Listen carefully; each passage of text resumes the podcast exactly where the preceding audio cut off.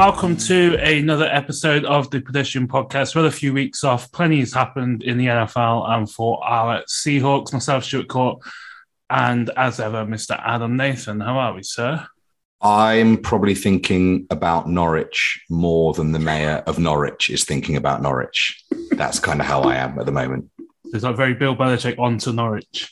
Yeah, we're very much on to Norwich. uh, yeah, uh, this this week we'll go through the draft class of Seahawks. Uh, the schedule came out, including one uh, trip which um, has set Skyscanner ablaze, uh, in particular. And yeah, uh, where, where do you want to go first, Adam? Probably draft, really, shouldn't we? Because I Yeah. think we haven't spoken since the night of on the uh, the little pod that we all did. And no one saw because the sound of it was terrible when I went to edit it. Oh, good. Let's blame Dan Cohen for that. Yeah. Uh, yeah. So the Seahawks entered the draft with the ninth overall pick. I mean, I can't remember a, a draft where the first not 10 picks were picked without trades. There's nothing. Everyone Hmm. just stood. With the ninth pick in the 2020 NFL Draft, the Seattle Seahawks select Charles Cross, tackle, Mississippi State. Next left tackle of the Seattle Seahawks from Mississippi State, 6'5, 305.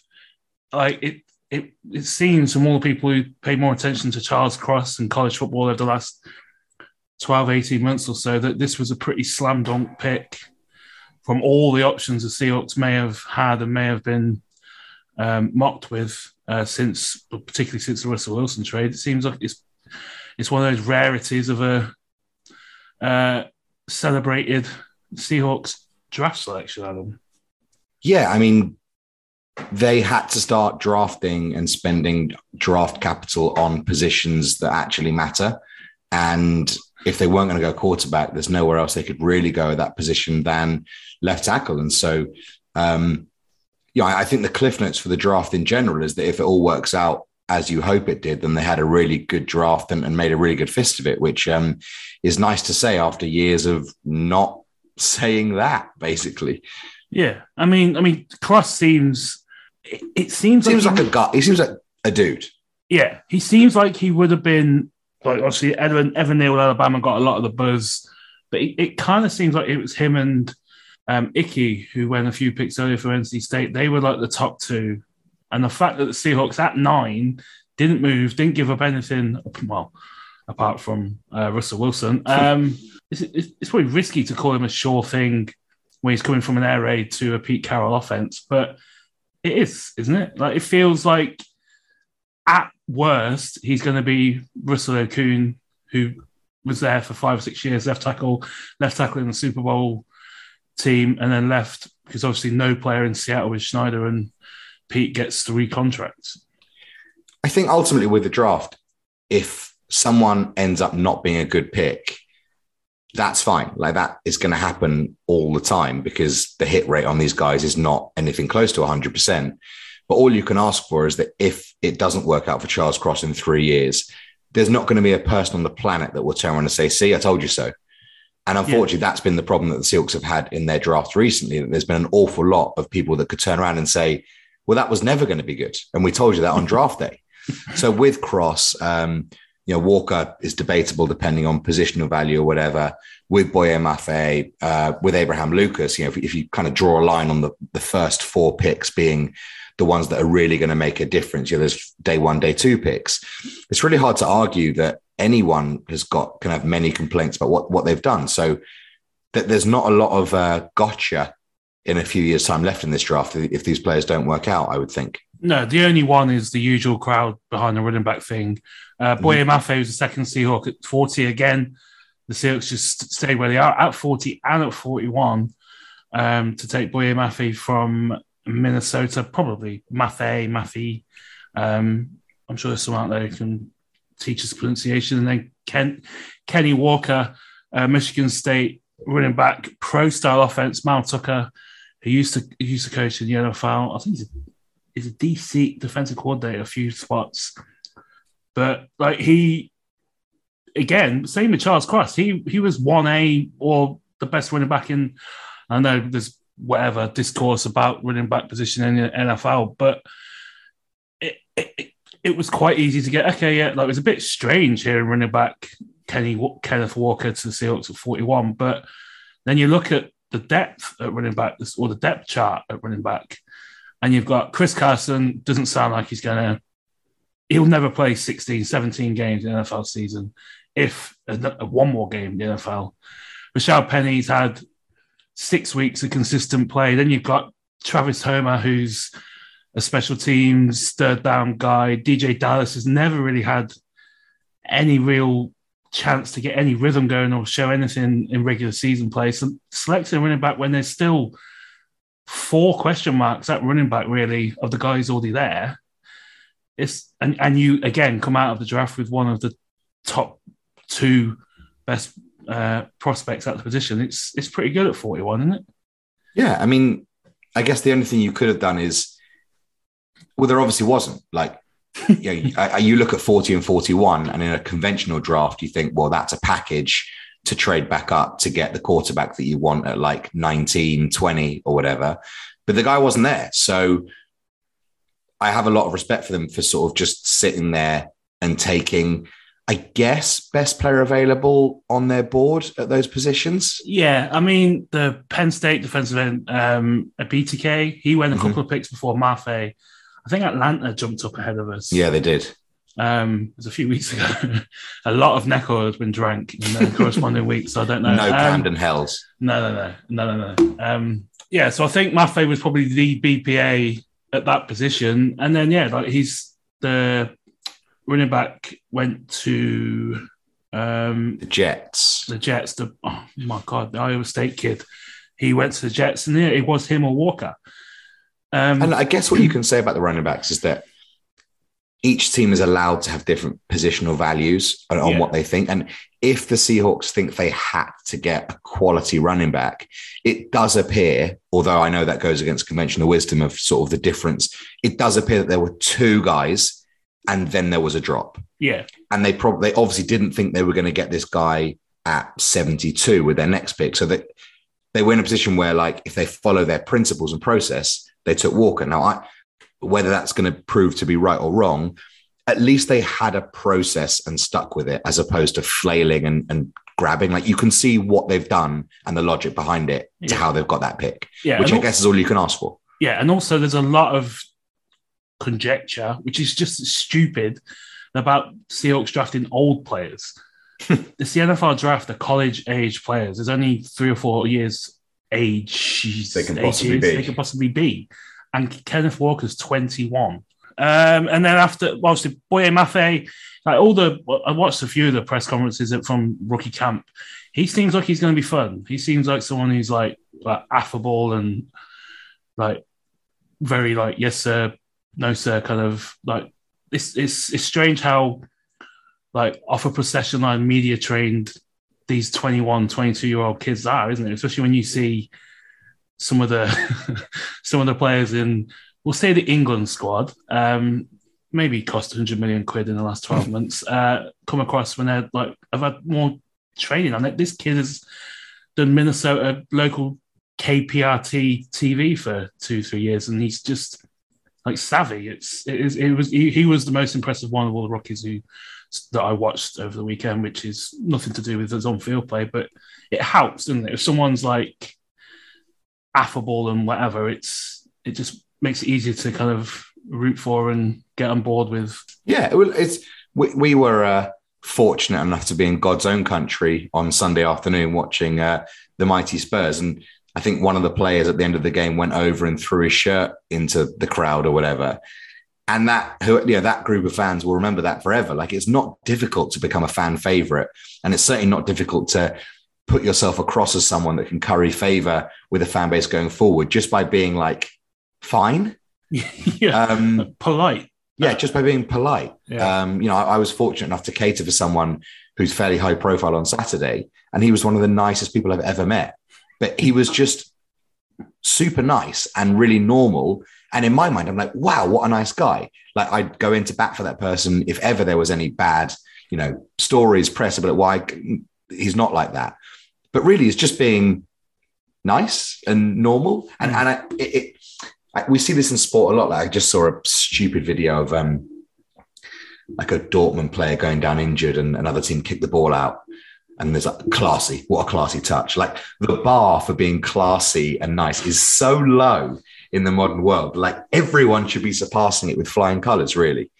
Yeah, didn't, didn't the, talking to someone, didn't Di Canio win like a fair play award when he caught the ball from the Yes. Yeah, yeah, yeah. And the goalkeeper was injured. Yeah, Paul Gerrard was injured. Yeah, um, that's a tangent. This is um, the podcast we should be doing. Stuart. Fuck the Seahawks. This is what we should be doing. I mean, you all know it. Um, yeah, and then after after um, Kenneth Walker, it was Abraham Lucas, who good friend of the pod, good friend of ours, Michael-Shawn Dugar, finally gets to cover a Cougar draft pick. It's his, he's, it's his second Cougar he's he's uh, had in the Seals locker room, but the first time they've gone from a four one in the draft. Abe Lucas, right tackle.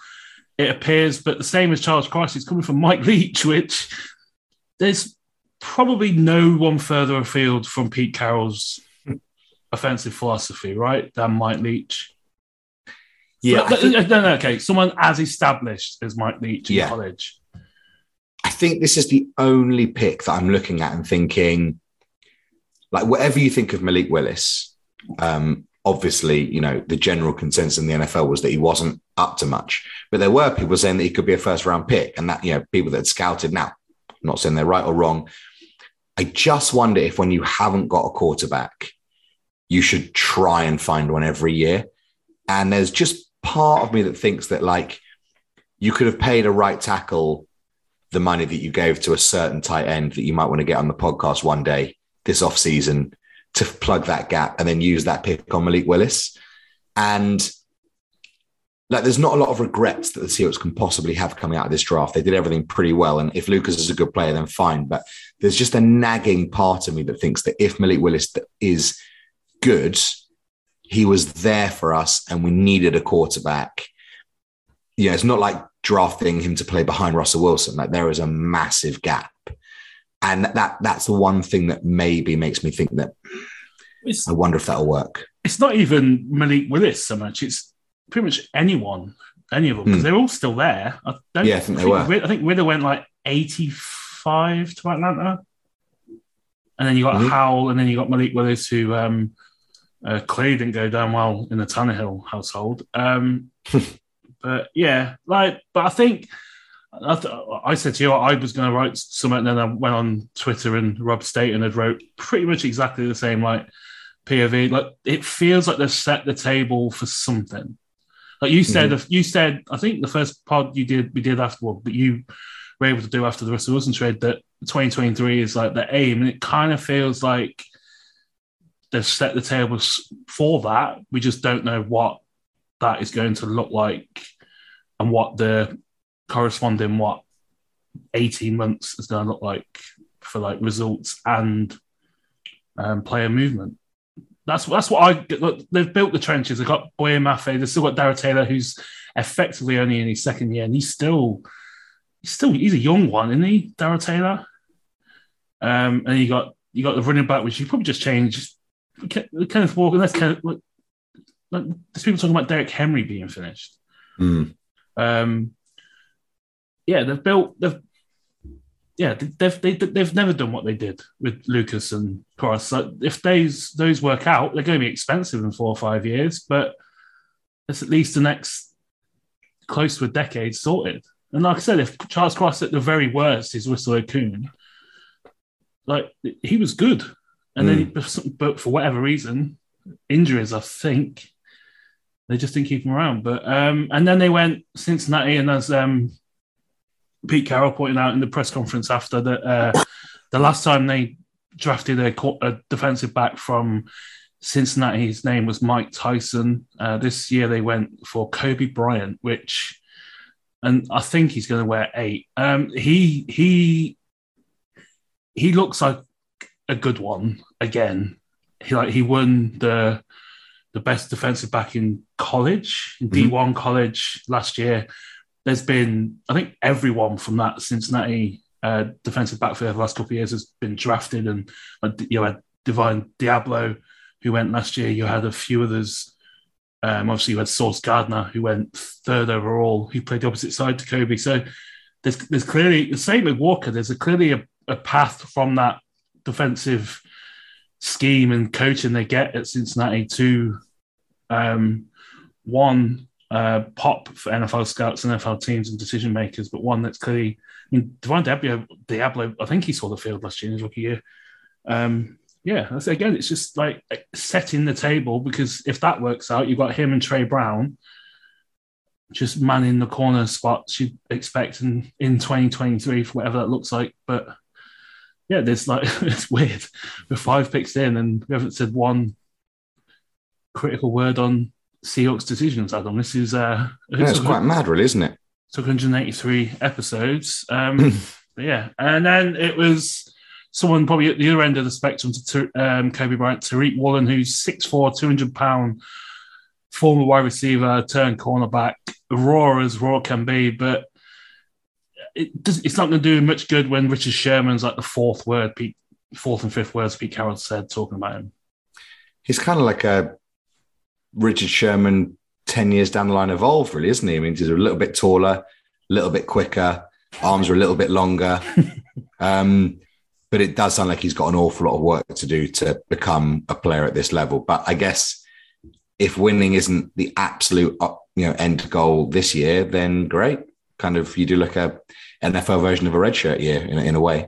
Yeah, and I, I think Tre Flowers is the guy that not compared, but like he he moves from safety to DB and was starting by week four in his rookie year. So like the ascension the, the, again, the path is there for him to contribute this year because it's a position of question marks, which is the point for most spots on the Seahawks roster. Um, and then Tyreke Smith, who our last pod with Tyrese Powell was one of the guys that he named and immediately jumped on his Twitter DMs and told, said to both of us individually that, yeah, I told you.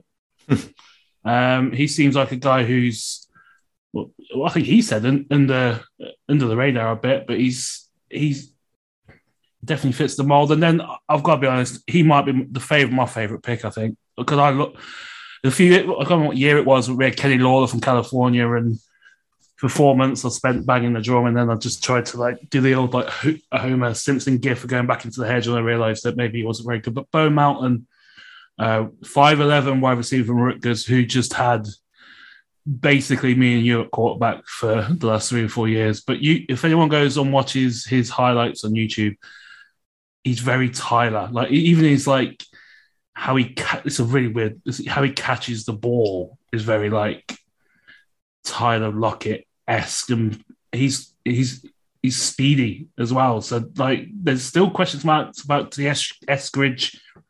But again, the same with Kenneth Walker, Ken Walker, Kenny Walker, whichever one it is. Um, there's a path there because there's question marks outside of DK and Tyler. There is question marks about pretty much all the other wide receivers, even through like injuries or lack of playing time, or we just don't know if they're any good or not. And so Bo mm. Melton and the other the wide receiver in the seventh round, Dareke Young, are definitely two who could who could definitely find a way on the roster come week one in September. But Bo Melton is the one.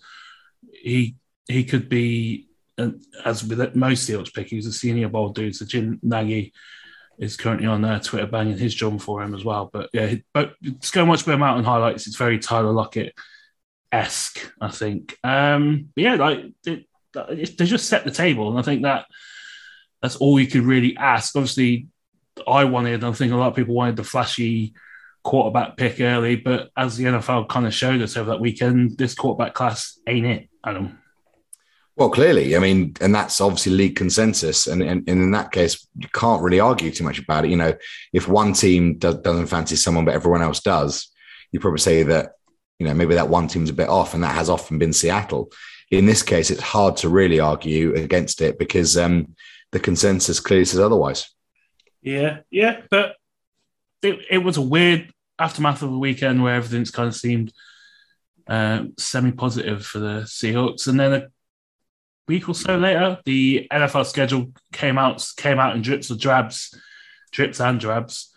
Um, starting with now, uh, uh you you you talked through this at the weekend when I saw you down in down in your home patch. But what when you saw Tampa Bay on the uh, road schedule. What was your thought process, process Adam?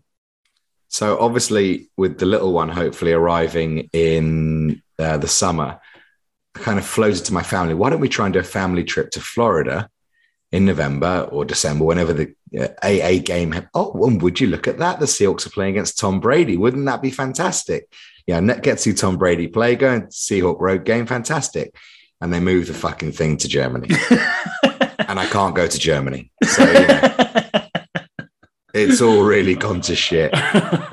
yeah, the Seahawks are uh, playing the first ever game in NFL regular season game in Germany, in Munich, at the Allianz Arena, which is not in Munich. It's in the middle of absolute nowhere. But um, yeah, I mean, I was, I was talking to uh, mentioned for uh, Mike Dugar that said like the whole of Germany is going to try and go to that game because uh, I know NFL UK and all the all the different team, but UK Seahawks, the Cowboys, and the Packers and the Bengals. But it's it's it's possibly, arguably, even bigger and more popular in Germany. So this is this is a massive deal, and it's it's it it was quite surprising it was the Seahawks, but and yeah, it's it is at the same time quite cool that the Seahawks are um, heading over. Mm.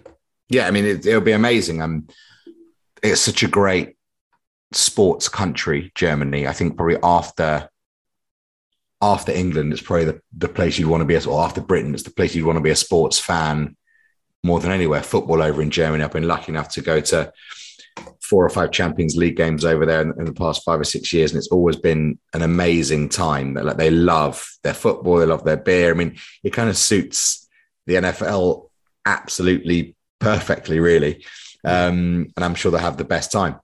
Yeah. Um, a few months before that, 10 weeks or so before that, the season starts, regular season starts, with um, a familiar friend, a familiar hmm. face walking into um, Lumen Field on Monday Night Football season opener at home against the Denver Broncos. Now, again, something we talked about over the weekend. this is going to be interesting how everyone deals with it, isn't it? Like ESPN obviously going to make a massive fuss about it's why it's on Monday Night Football Week One. How the Seahawks deal with it is going to be interesting. How the fans deal with it is going to be interesting, uh, but also how like Wilson and the players who have been on the team with Wilson is going to be interesting because we saw Richard Sherman come back under a much sicker cloud. Really, he left under a much sicker cloud than Russell Wilson has and he he was like pre-game was the go-to man. Obviously, all the sound effect clips with him and Bobby Wagner and stuff. But it's going to be interesting to see how the people in the stadium, in the stands, and on the field deal with everything, isn't it? Well, I mean, Sherman was ultimately released, wasn't he? Yeah, yeah, but yeah, but like it, it, he went to the Niners, so there's a lot more like. Yeah, I, I think people especially look, we wouldn't understand it. I mean, someone like Sol Campbell, the worst human to ever grace the planet, basically did that sort of thing. But it's it's more understood in the NFL that if you're released, you kind of have carte blanche, and and also Sol Campbell wasn't released, obviously, but but um, you know, these people have the the idea of wanting to go back and show their team what they're missing out on. That's understandable. Like Wilson made this happen. He had to engineer it, or at least agree at the very least, he accepted it, it to happen if you're going to be most beneficial to him. But at the, if you don't need to read the tea leaves too much to make to have a think that he wanted out and played a part in making this happen. I think is that unfair to say? No. So I mean, if you've got a shred of self-respect as a Seahawk fan, you should absolutely hammer the guy when he comes back. Would would be my view. I mean, that's probably quite an English view versus American. But I can't understand. You know, should they have a tribute video? Should they applaud him out? What? yep, I'm, I'm fully on board um, with that. I don't get it. I don't think you. I think they will, but I don't know how it's going to look. But I think there will be some kind of like curtain call kind of thing for him. But Nah, nah, nah, nah, nah, nah. no. I, I think if Wilson is not successful in Denver, it's a massive benefit to Seahawks. Well, I, I mean, go, kind of going forward for his relationship with this with Seattle and the town. If he's not successful in Denver, I think he'll at some point come back to sort of this hero's welcome in Seattle and, you know, he'll get all the accolades. But if he's successful in Denver, like let's say he wins one championship, I don't know, like, are Seahawk fans going to want to ever like welcome him back as some returning hero? I think I think you've told me before that you were that you were in Seattle when Alex Rodriguez came back. Yeah, for what And- I'm not. sure- I don't think it was the first game, but it was one of the. It was in the first season that he returned after being traded to Texas. And he was very Sol Campbell adjacent, wasn't he, when he left? Yeah, that, he I got- remember pe- people were throwing fake dollar sign, fake fake dollars, like which is a good move. Actually, I enjoyed that. I didn't expect Americans to sort of have that in them, but they did. uh, yeah, but I, I, it is it is going to be it, I, I, like if I was in that stadium on week one, I think I would boo him. Yeah, And like, there's only been one. I mean, Cov have had so many ex players, but there's only been one ex Cov player I've like vociferously booed in what 1993, 20 Jesus Christ, Who uh, would 29 that be? years. Who would that be? Well, Dion Dublin went to Villa, but it can't be Big Dion. Nah, it was uh, Craig Bellamy.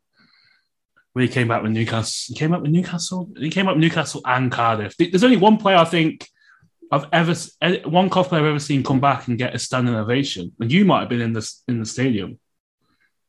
I might have been in the same. So move from Coventry to Spurs. Nah, but he was at Spurs at Highfield Road in a I want to say League Cup because it was midweek. Robbie Keane, he got Oh subbed yeah, off. yeah, yeah. He got subbed off. I think he got subbed off. And David like, Pleat's first game after Glenn all- Hoddle got sacked.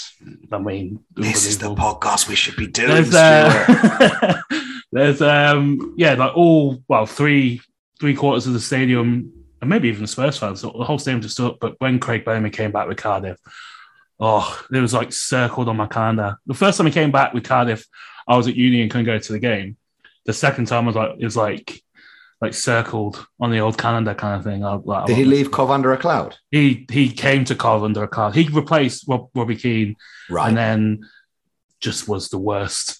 No neck. Uh, could get li- libelous if I carry on talking. Um, yeah, yeah, he's he's not he's oh, uh, hated. Um, he just talks a lot of crap um, about Coventry City, and yeah, it's, you don't do that. Like, but back to the topic, like yeah, Wilson should get pilloried by the Seahawk fans. yeah. I saw, I saw something the other day that if he he only has to beat the Seahawks and Chargers to beat all thirty two teams. Mhm. That- Don't let that happen. that yeah, don't let that happen. But also that has to have like been thrown across his like radar, doesn't it? Yeah, I- definitely. Yeah. Um, but yeah, he's like the fifth player ever if he does it. So yeah, don't let it happen. Also, like the, the- there's like a really small victory lap to take if Drew Lock and or Geno Smith um in week one in Seattle because that building's gonna be on fire. That that's Yeah, like the big that's the biggest home game since Pack uh yeah, Packers championship game, isn't it? Well, no, there's been playoff games, haven't there? Yeah, but The like playoff game. like atmosphere that that is going to be a It should be, but Americans are weird with that stuff. I, I, I- can imagine there's going to be like a, you know, a glorious homecoming, which is going to be really hard to watch, Yeah. especially at 25 past one in the morning. yeah uh yeah but no just don't, don't give him his flowers because like he's he's already named a dog Bronco Exactly. No, he's seven weeks yes I feel like we had a pretty good steer on him being really annoying for a while. So Yeah. the Bronco stuff, like with the dog, doesn't surprise us. But it is funny seeing people like coming over to our side, like, "Oh yeah, he's fucking annoying, isn't he?" Like that. That has made me laugh quite a lot. yeah yeah I'm like the uh, Doctor Evil gif of like, "Come to daddy." Like, yeah and yeah it's just it's I'm so glad he's not like I, I, Russell Wilson the name as a silk quarterback is obviously beneficial but dealing with all that is yeah and there's yeah, man, I, I- I think I'd probably get thrown out or at least reprimanded by a steward if I was at that game and sort of went into it with a tickets like are you know football atmosphere, football idea of, of fandom. I mean, imagine paying three hundred dollars for a Drew Lock game. Who was it? Chris Sims yesterday put him as the fortieth best quarterback in the NFL. Um, Not great, Bob. no, uh, Then, and it's, I mean, and after that, it's to San Francisco, then back at home against the Falcons, at Detroit, um, at the Saints, which is always probably going to be a fun trip. A, a load of Seahawks fans making that one. Um, Arizona at the Chargers, the Giants are at home, and back down to the desert. I mean, back to back weeks of that stadium and a flight to Munich is terrifying, isn't it? When's the bye week? Is it after After that? after the box, yeah. Mm. Yeah, mean- tricky. It's not great, but it kind of like there's like a path now. Now there's a path to five wins. It's kind of like doable that five wins is on the offing, isn't it? Yeah, it's going to be interesting to sort of see. You know, they might be one and five after six games. You just don't know. But equally, they could be like three and three, and they go into you know November thinking, oh, but I don't want that though. Uh. but you set the table for something, so just like just keep the table as it is. You don't want. Ah. well, that's. I mean, that is the kind of thing. I know it's a really weird thing to say when we're supposed to be fans of a team, but No, I think it's a valid point because there's a worry that they might be too good to get good. If that Yeah. makes sense. yeah, I mean, yeah, there is because the start and the end is not. Oh no, not the end. Uh, the start is not like there's a lot of things that can go wrong. Mhm. Like Boye Mafe could become the fastest selling jersey in Seattle if he goes through Russell Wilson on play number one and Monday Night Football. Then you got the 49ers who don't seem to know what they're doing at quarterback, and Shanahan may have overthought um, Trey Lance over Mac Jones last year. Then you got the Falcons who have Marcus Mariota and or a rookie that 32 teams said 31 teams said no to three times. Mhm. And then you got Jared Goff. And then you've got Jameis Winston. Yeah, I mean, it's, strange things have happened to take you to sort of a seven and 10, eight and nine. Yeah, but then if you're eight and nine, you're going to have like the 18th pick, Yeah. and the Broncos pick's going to be 25, 26, give or take. Yeah. And then sort of like, where are you? It's it's weird, isn't it? But at the same time, it's I think uh, Dugar has pointed out again, mentioned for him. Um, this isn't. um, we saw with DK last year. He's not someone who's used to losing. Quandre Diggs isn't here to lose Mm. twelve games in seventeen weeks. Jamal, for all his bluster, isn't someone who's probably going to sit by and allow or be happy losing twelve games. It's they've put themselves in a bit of a like self-constructed corner, aren't they? Hmm. But Yeah. yeah, yeah. Um, Like the, the the funny thing is that they could end up after next year's picks basically being about as good, just in a different way as they were with Wilson, yeah, yeah, which is kind of why I would have preferred a coaching change to a player change because I think that's the only way that you can make a real difference. But like it could be that they just have one of the most. You ever played Rummikub before? no, So it's basically a game where you've got sets and you've got to put it's one to 13 and it's four colors, like a deck of cards, basically. And you either put down lines in a row of one, two, three, four, five of the same color, or you do three fives of a different color, for example. And the piece person that gets rid of all their pieces loses. And what you can do with Rummikub is you can look at the board and rearrange the whole thing and get all your sets down and change, you know, from three fives there to four, five, six over here and whatever. But the board's exactly the same and you've still got the same amount of pieces in front of you. And it does slightly strike me that they could be into a position whereby they've played one big game of Rummikub and changed the whole board around to be exactly as good as they were beforehand. I mean, yeah, and they've also done that with a seventy-year-old head coach. Well, yeah, precisely. Who's been back to the hilt. Like not even Arteta's got this level of backing. um, I mean, we're, we're we're hoping for a, a similar meltdown, aren't we? yeah. Yeah. um, yeah, but at the same, like the, the thing with the coaching change, it seems, is that there's people probably two people in the organization who didn't want to give the power that we now see Pete Carroll's having to the quarterback, Hmm. which is what the coaching change would have brought, wouldn't it? Mm-hmm. So maybe the coaching change is more feasible with a new quarterback. And then you've got a quarterback who's first, second year, doesn't have the the pull, the public pull, I guess, as the one you just moved on had. Does that give him way too much credit to people who don't deserve any? I was just discussing the draft, their general drafting with someone. And if you kind of look at how they've used resources over the last eight years, I think it's generous to give them any benefit of the doubt on roster construction, personally.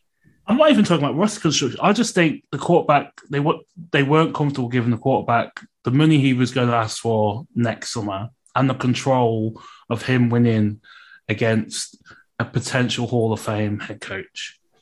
Yeah, just- I mean, clearly, I mean, And I think that might like- be one of the things they've set the table for is in two years, three years, they've got a CJ Stroud or a, a Will Levis or a name college quarterback no one's heard of currently here. And then just allow someone like a I don't know, a coach to come in and take over the mantle, work with Schneider, work with the people above him, and just kind of jump off from that platform instead of jumping off of, of, a, of a platform with a quarterback that has control you don't want, you wish you'd never gave him. I think my concern is that, not even a concern, I think something we're going to see one way or the other is Pete obviously thinks that if you put everything else in place around it to a decent enough level, that all like you need the quarterback to do in inverted commas is just drop back, see the open man, pass it. Drop back, see the open man, pass it. Well, yeah. Like if ev- that's the dream for everyone. And if that was possible, then quarterbacks wouldn't get paid $50 million a year. But ultimately, in reality, when it comes to it, the, the reason why underpaid quarterbacks are, are not paid as much is just because it's quite utopian to think you can just stick any quarterback under center, drop back, pass, drop back, pass. Like when tape comes out on these guys, like and the defensive coordinators get their hands on them, it's quite hard to see that Drew Lock or Geno Smith are going to have, you know, like 250 yards a game, two touchdowns a game, and no picks by just like drop back, pass, drop. Like, if that was the case, then no one would pay Patrick Mahomes because you could get anyone off the street to do it. And I think that's my concern about the overall system is that I think they think they can just plug someone in, give them a fairly simplified system, and that'll just work. But Yeah. I don't really know if that's the case in the modern NFL. No, yeah, but that's what that's also why I think they could set the table for a quarterback who isn't in Seattle yet, Yeah, which is I think what they've done with two tackles, a young running back.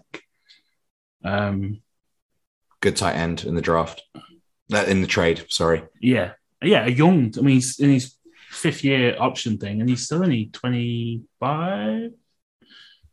Yeah, like You got Eskridge and Metcalf. yeah, you've got Tyler for like two more years, but the way wide receivers go in, in college, you probably could get obviously just Tyler Lockett is going to be top three, top four sealed receiver all time, but like the the the the thing of uh how is the word convert the like conveyor, Conveyor belt of that's it um phrase um wide receivers is is as I mean the Titans traded AJ Brown for someone from Arkansas Hmm. who apparently didn't look great in his rookie camp. Seems to be have a terrible quarterback, but we had Mike with us. um, I mean, fa- fast forward a year. yeah,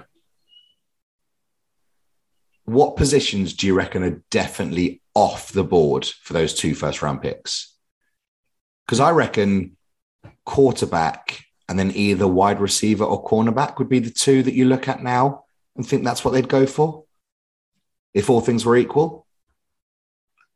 um, obviously we don't know who's going to Yeah. be there and what what rankings but like if you're sitting down right now thinking about the future i'm thinking right we need a quarterback without a question yeah, And for me, it's either another stud wide receiver if Eskridge doesn't come through and or to replace Lockett, or a cornerback. And the, the rest of the positions are like you could close one eye and squint with the other and see a decent position group almost everywhere else.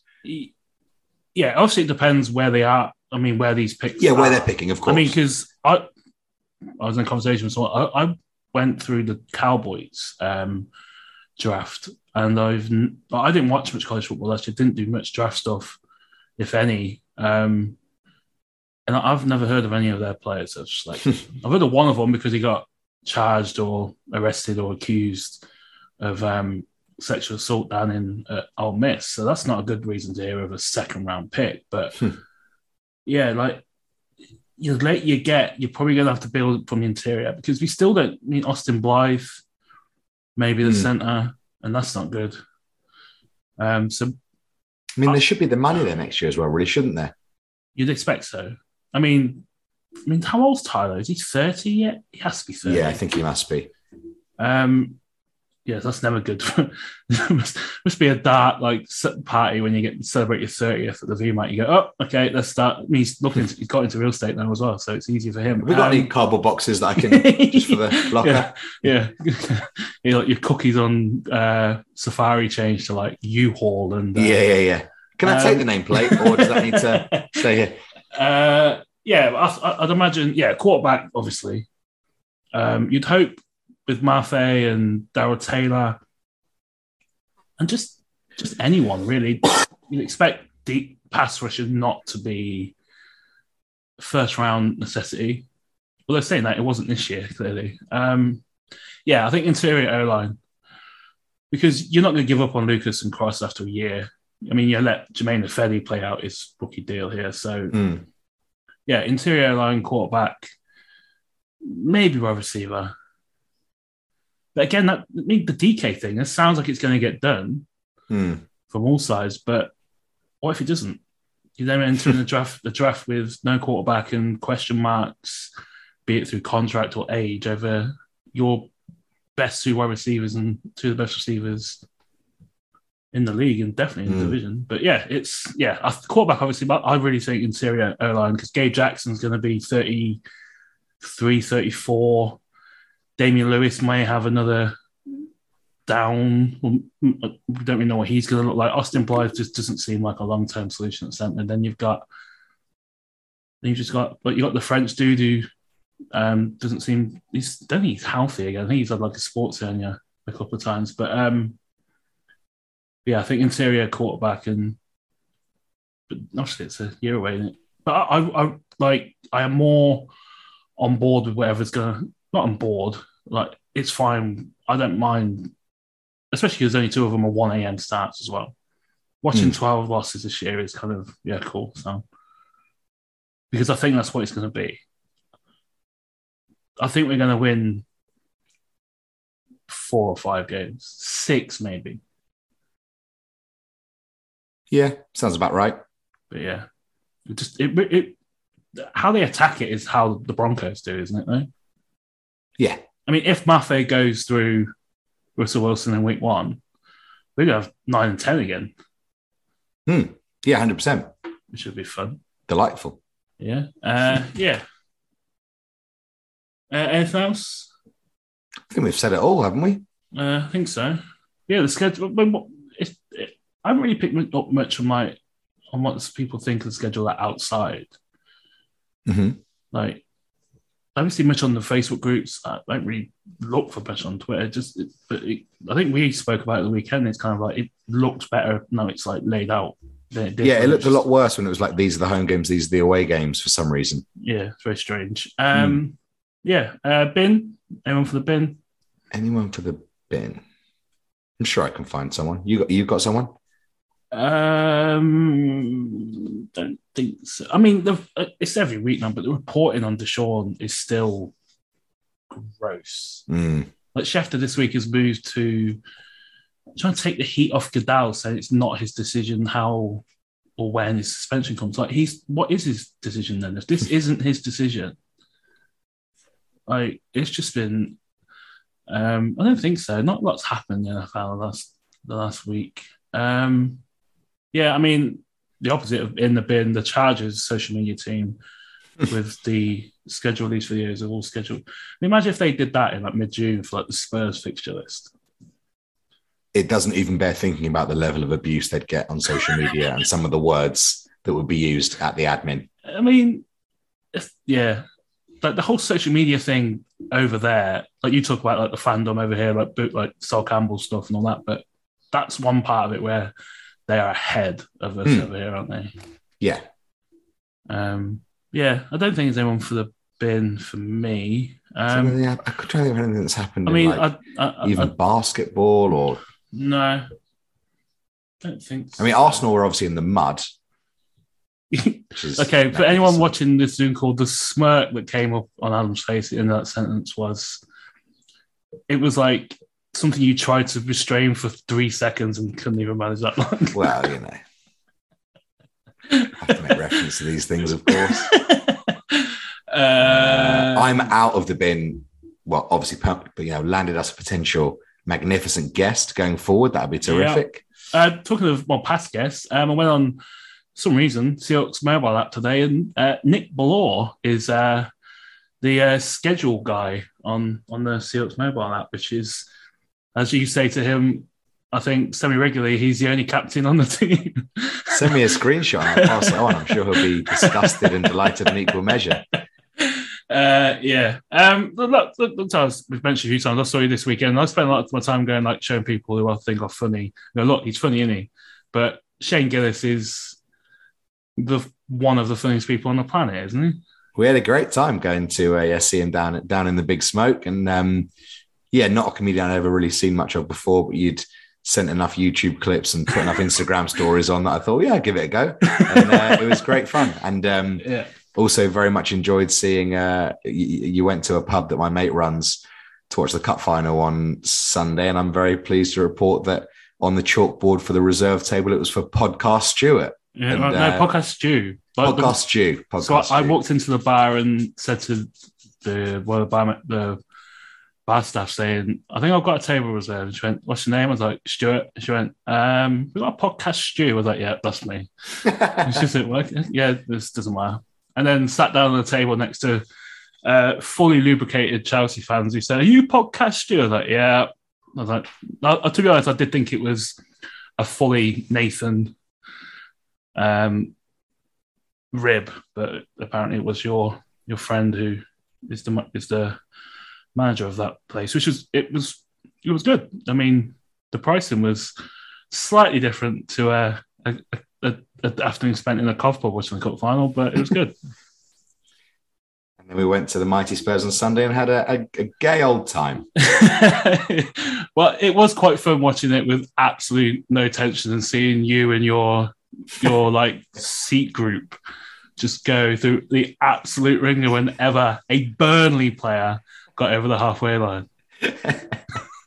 like, Yeah, you certainly got the full Tottenham experience on Sunday, I would say. yeah, yeah. I, uh, shout out Nick Wright. Um, oh, shout out Nick Wright, who was the man in Los Angeles for about 72 hours, 90 hours last week when he went over to the um, Angels homestand and saw a, a walk off, a no hitter, and a grand slam. And was on like USA Today, CBS, Bally Sports interviewed him in the in his seat in his uh, uh, LA Angels UK. He's got a podcast as well. So shout out Nick, he's one of our patrons. And yeah, I, I, I whiffed. I, I mean, I whiffed on giving a go out to Felix White on Saturday, and I whiffed getting a uh, an autograph of uh, Nicholas Wright on uh, on Sunday in the concourse at um, the Spurs Stadium as well. But yeah, it was very cool to see. Uh, I mean, um, like like we, we should we should ask for that next time we go because like, if Nick's doing a UK baseball pod, we're doing a UK NFL one on the team. Next time we go, we should have like I don't know Aaron Levine or Chris Chris Egan I think you should get a press pass for uh, jump, jump up Munich. to us. Yeah, You should get a press pass for Munich. yeah, maybe we'll see. But that's maybe maybe any way I can get a ticket. The way Be well deserved. Um, Cool. yeah, I think that's everything. Uh, nothing's really happening. We're just waiting for the DK contract stuff. for me. try and get a few people on in the next few um, weeks. Uh, shouts also to Jeff Reinebold, who's stepped down from his job at Montreal Alouettes as a special teams coach due to family reasons. So I hope everything is all good with him. Sent a message and everything, and he sent a his usual mahalo reply, which is All very caps. well full caps. Yeah, uh, yeah. So whatever is whatever the issue is seen that's seen him quit. Hopefully that's resolved, and yeah, we see him back in the Sky Studio and back on the CFL si- sideline next season. Uh, Patreon.com forward slash the pedestrian podcast, Podbean, Spotify, iTunes.